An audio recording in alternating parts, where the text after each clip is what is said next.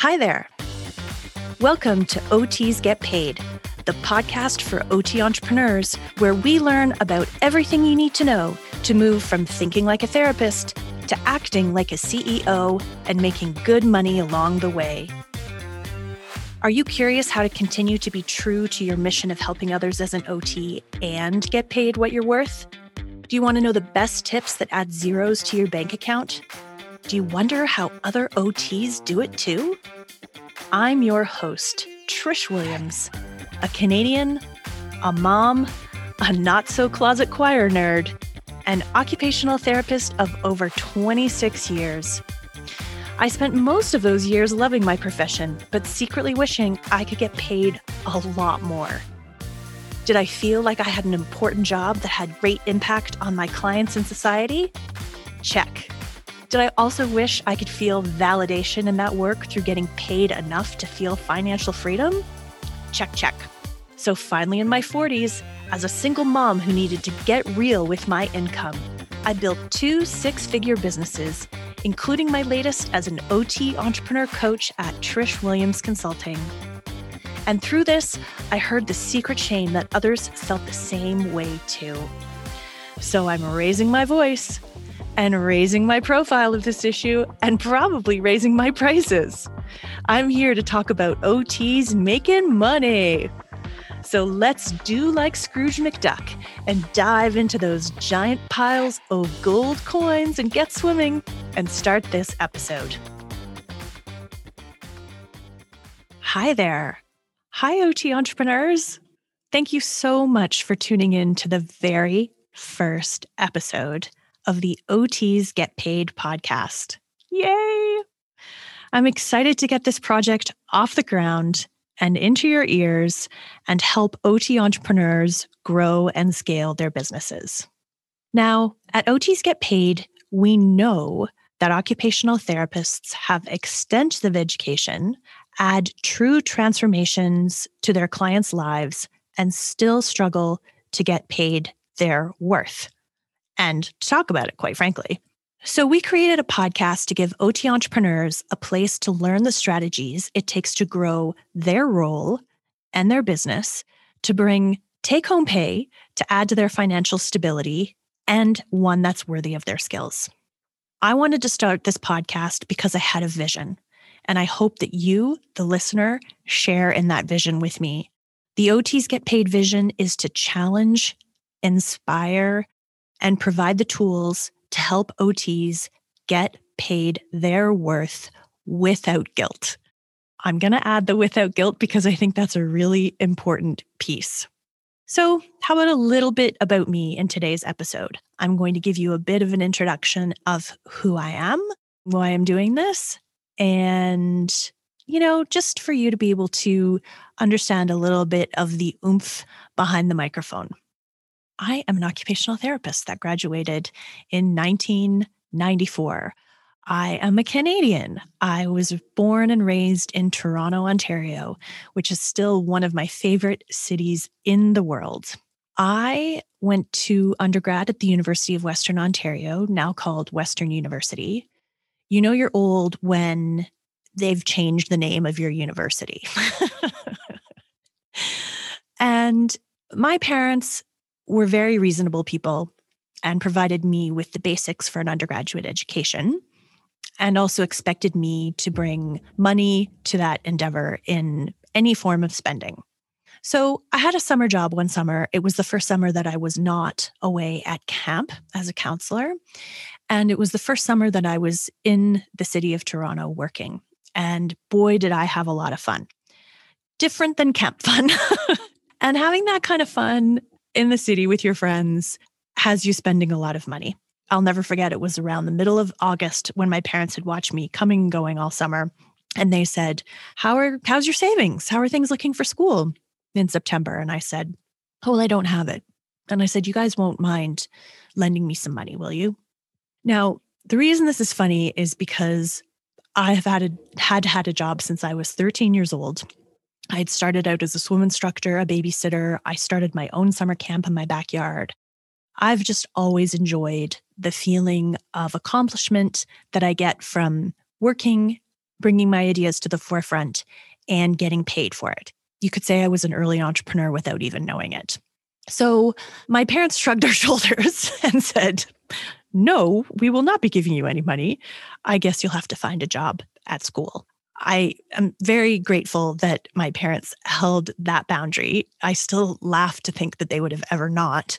But, you know, youth, I was 19 years old and I have no idea why I thought they would budge. So off I go to London, Ontario, to Western Ontario University a few weeks early, maybe a week or two early to find a job.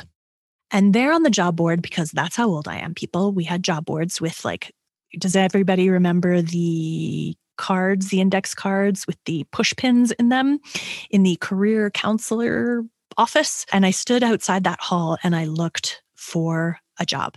Now, I was returning to my second year at the University of Western Ontario taking a phys ed degree. Now, this degree is called kinesiology, but back then it was called phys ed. And back then it was not a degree that your parents or your neighbors were proud of. Let me just tell you that. It was not sexy. There was not a lineup of people trying to get into phys ed. I wish my parents were still around right now so that I could specifically look at my father and say, Dad, I'm actually like, I was like ahead of my time. Now it's like hot. But back then, parents and neighbors were very dismissive. I remember one neighbor saying, Well, what are you going to be, a gym teacher? And my father was very upset that I was getting a credit for taking a canoe trip. you know, now that I pay for undergraduate education for my own children, Uh, I can see where he was coming from.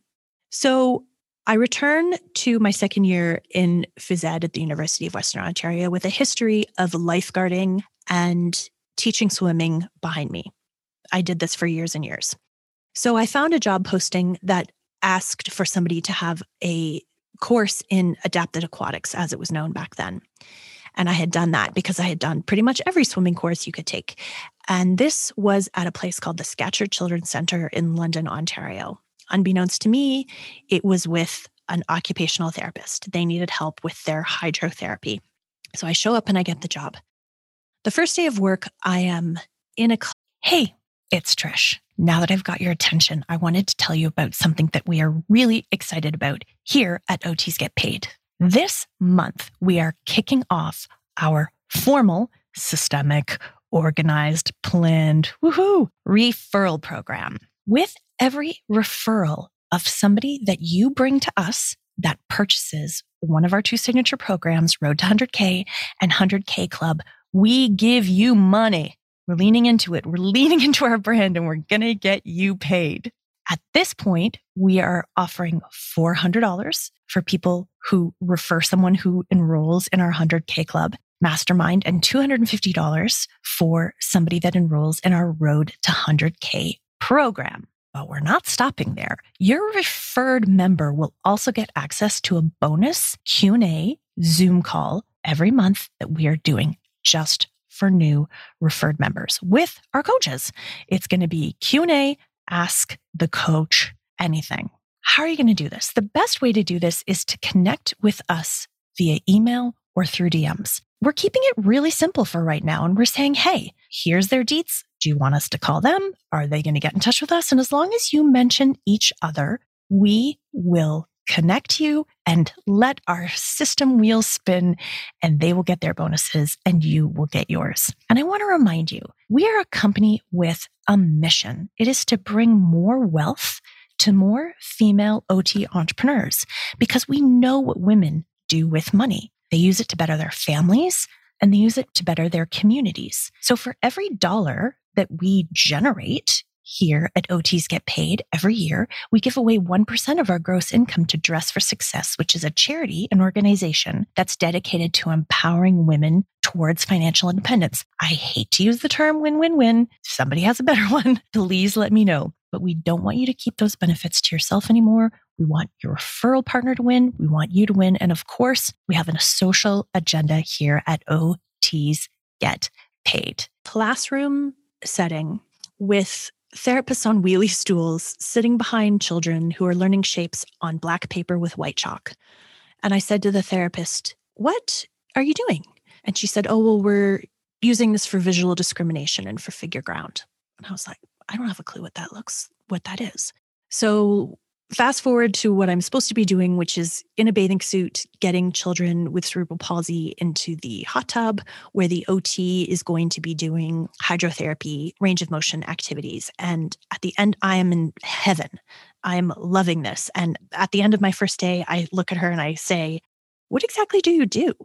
And she said, I'm an occupational therapist. And that was it for me. I wrote away to all the schools that had OT in Canada because we didn't have the internet back then. And I chose McMaster University because, in my opinion, it was the best. It was pioneering and it was mostly based on interview and essay entrance. And it was the top school in this country. And that's where I was going. And so I remember the folder was blue. I put it on my corkboard above my desk.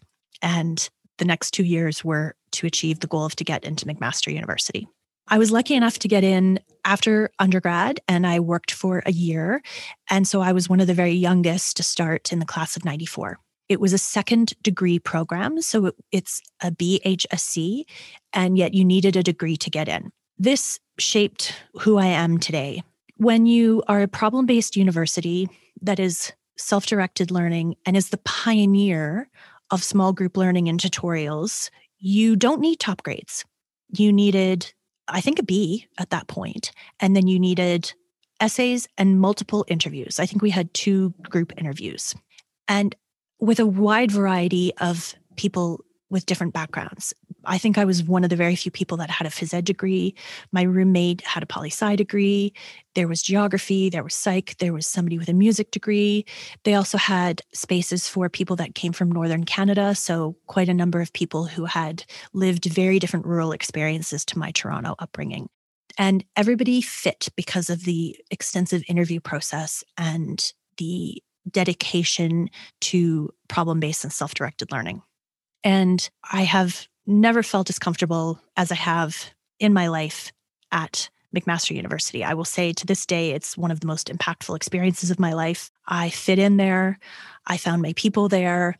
And that has never left me. We are still a very, very, very close class. We, in fact, Sunday we have um, a get together. We've been getting together very frequently through Zoom over the pandemic, but we've had reunions Christmas brunches every year. We've had reunions every five years. At our last 25th reunion, uh, at a class of 30, I think 26 showed up from all over the world. So, talk about when you can find your people. And then I launched my OT career in 1994 in the United States. And I spent time working in a variety of settings there and then returning to Canada, back to Toronto. I had pretty typical clinical roles at that time. And very quickly was starting to feel like maybe OT wasn't my jam. When I returned to Canada in 2001, I had a son and a newborn son, and I called up McMaster University and said, I'm back. I don't want to jump into a clinical job. Is there a job there for me? And they quickly brought me in on teaching staff, which was a dream come true. These clinicians, these therapists, uh, these educators who had been my, you know, role models for the last 10 years and certainly huge starry eyes that I had for my the staff that taught me, the faculty that taught me were now my quote unquote colleagues and I could never really wrap my head around that. And I did some teaching there and also mainly stayed home with my children. I will also say that there was a time there where people did not know I was an OT. I'll tell the story briefly that those of you in the OT profession who are familiar with Judith Friedland, she is an, a PhD and expert in the history of occupational therapy. She was either the dean or is still the dean at the University of Toronto, as I recall, in the occupational therapy program there, occupational science. I think they call it occupational and science there. And unbeknownst to me, her son lived across the street. They invited me to a Seder one day, and I came and I, you know, met people in the hall. And I remember her son Tom one day said to me, You know, I see you with your little kids, but I don't really know, like, what did you do outside of this before you were a stay at home mom? And I just kept seeing you in the playground. And I said, I'm a physio.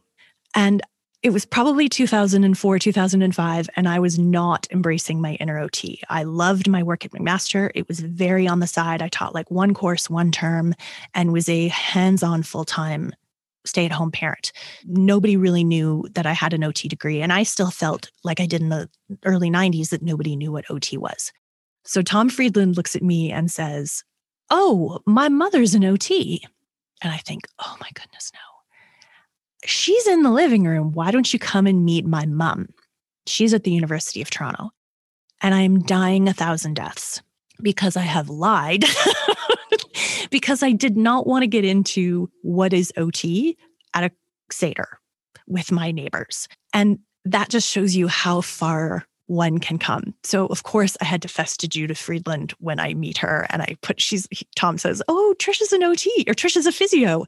We call them physios in Canada. And Trisha's a physical therapist and I was like, "Oh my goodness, no." So of course I had to tell Judy Friedland I was like not physio I'm an OT and she just kind of gave me this look and I said, "I promise I'll never do it again." but it took me still a long time to fall in love with OT the same way that I had fell in love with it in school. Fast forward to 2012 when I was asked to join the founding faculty at the University of Alberta open up a satellite campus in Calgary. For those of you in the know, the University of Alberta is one of the top universities in Canada. It's very academic and scholastically and PhD based. They have the oldest Department of Occupational Therapy in the country, and it is in Edmonton. And I live in a city called Calgary, which is two hours south. And they wanted to open a Calgary campus. They had done some crunching of numbers and realized that there was a availability in the marketplace and rather than start a brand new school and the next province over which is Saskatchewan and give it to the give some funding to the University of Saskatchewan the Canadian government wanted to try a satellite program which is cheaper to open. And so there were five of us who were asked to start that program. And once again I found myself in a very non traditional role. I would like to highlight that when they called I had to laugh and say to the dean you know, I don't even have an OT license right now, and I'm icing my daughter's birthday cake. Like, I truly was not in any way, shape, or form an OT. And in fact, moving to Calgary, I'm not even sure I told people I was an OT. I said, I don't have a license. Do I have to rewrite the exams? That was my first question. They liked my experience at McMaster. They knew McMaster stood for, you know, something very non traditional and out of the box. And they wanted that brain to help them build this new satellite program. So I did. And again, I felt like I had found some people. Melissa Lapointe very well and aptly calls it OT's going rogue, OT's gone rogue in her podcast and her group on Facebook. And I felt like I've always been more comfortable in the non traditional sense. And I really did start to fall back in love with occupational therapy. Fast forward to deciding to jump back into a clinical job and spending a year in that clinical job in a really awkward place where I was significantly older than everybody. I was in my early 40s. I would say the average person that worked there was late 20s, 30. I had children who were much older. I needed, you know, to write I needed to write permission slips at Renfrew Educational Services, where I was working a clinical job, to go to teach at the University of Alberta. I needed to write permission slips to my boss, who was younger than me, to go to my son's science fair. And I had no problem being surrounded by people who were younger than me. I loved it. I strictly felt like a fish out of water and that somehow this parenting clinician thing wasn't working. I also had really fresh eyes because I'd been out of the profession for so long. And I was also a parent, and this was a pediatrics job. And so I really saw things through a very different lens. And again, while I loved my experience there and thought everybody there was phenomenal, I kept thinking, uh, there's got to be a better way. Mm, I think there could be a better way to do that. So at the end of that year, I went to my bosses there and I said, listen, I'm going to try to open a private practice. If it doesn't work, could you please have I done a good enough job that I could come back? And they said, Indeed. And here's a few kids that you can start seeing. So I started Spring Occupational Therapy, a bricks and mortar clinic in Calgary, Alberta, and really built that business for five years plus as a real silopreneur, as I like to say, somebody that was just in their bubble with no business resources, no ability to know what I should be paying myself, no idea of how to grow other than taking a step by step every day and using a lot of intuition. I built a clinical space that I wanted to build. I built programs that I wanted to build. I built you know a job environment for people that wanted to come to all through a ot lens of am i giving good service and would people be happy to come as clients and come as staff at no point did i ever think through a ceo lens and that got me really, really far with no business experience. Anytime I would try to read a business book or talk to somebody at a party about business, I just felt like it wasn't a fit and I didn't understand what they were saying. And it felt like I was so far behind the eight ball that it wasn't even really worth trying. And then I would kind of run away.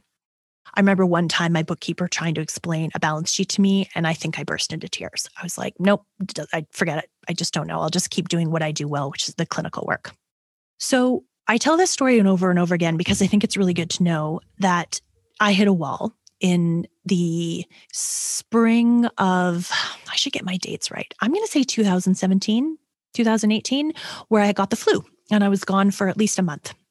And at that time, we had a team of about five or six people. I had expanded into a new, bigger space. I had a clinic manager, and the place kept going. Thank goodness. It didn't fall apart, but we didn't grow the same way that we had grown every year, which made me think, hmm, I think it is too much the Trish show. And if I'm away, the place falls apart. So what do I do about that? At that exact same time, I got a call, our first call for potential acquisition. And again, I had to call my brother and then I started to Google what makes a clinic worth buying. And again, it came down to is the founder still heavily involved? Are there systems in place for that founder to step away and it still isn't a business that entity on its own? And the answer to both of those questions of how do we grow when I'm not in the building and does this place can this place grow without Trish Williams at the helm was no. It was the Trish show. So, this was the time for me to really double down and help grow my OT business as a CEO, to go from working in the business to working on the business. And for those of you who are unfamiliar with that quote, it is from Michael Gerber in his book, The E Myth. And I encourage you to run out and buy that book. It was really eye opening to me. So I decided to start chipping away at how to move away from seeing kids and growing the company as a clinician to acting and solving problems like a CEO. And that's really where our clinic took off. We, you know, scaled and quickly grew in revenue and, you know, things were back on track in terms of growth. And that is the nucleus of where I come from in wanting to help other OT entrepreneurs. I had done it informally for speech therapists and psychologist friends that I knew and massage therapists. And I have a best friend who you'll hear from later in another episode. She's a guest who we talked as business besties all the time to try to solve business problems. And it's time for us to learn from each other those of you who have attended or are familiar with the OT Entrepreneur Summit, that was really one of the nuclei for that. Hashtag OTs learning from OTs, hashtag we love you physios, but it's our time. For those of you who are not familiar with the OT Entrepreneur Summit, please go to the website, www.otentrepreneurssummit.com, to get on the waitlist to be alerted for our next launch, which is coming May 2021. We will be having another OT Entrepreneur Summit. I'll talk more about that later. But if you're curious, please go where we peel back the layers. We like, you know, pull the curtain back to show the secrets of successful OT entrepreneurs and how you too can get there. I hope that story gives you a little bit more insight into who I am, why I am here, and how this podcast can possibly help you, and what I am now dedicating my life to growing and helping OT entrepreneurs scale their business. I truly cannot tell you how excited I am to have you on this journey with me. And I want you to keep up with this content. I want you to talk about this content with others. I want you to go to our Instagram page. I want you to go to the OTs Get Paid Facebook page. I want to hear from you how this content resonated with you and what else you would like to see this podcast is for you. This podcast is for those that are out there that want to grow their business. And really, let's like not beat around the bush people that want to get paid well for it. I've had so many OT clients tell me in secret how they want to make more money and they're embarrassed to bring it up and they're, you know, they feel safe telling me that. It's time that we talked about that more. If you liked this podcast, I'm also going to encourage you to please hit the subscribe button and please leave a review. That's a lot of call to action. So I don't actually do what I just did. Don't give your audience like five call to actions. I'll teach you that in another episode. Subscribe, leave a review so that other people can see it. And I hope you all have the most wonderful day.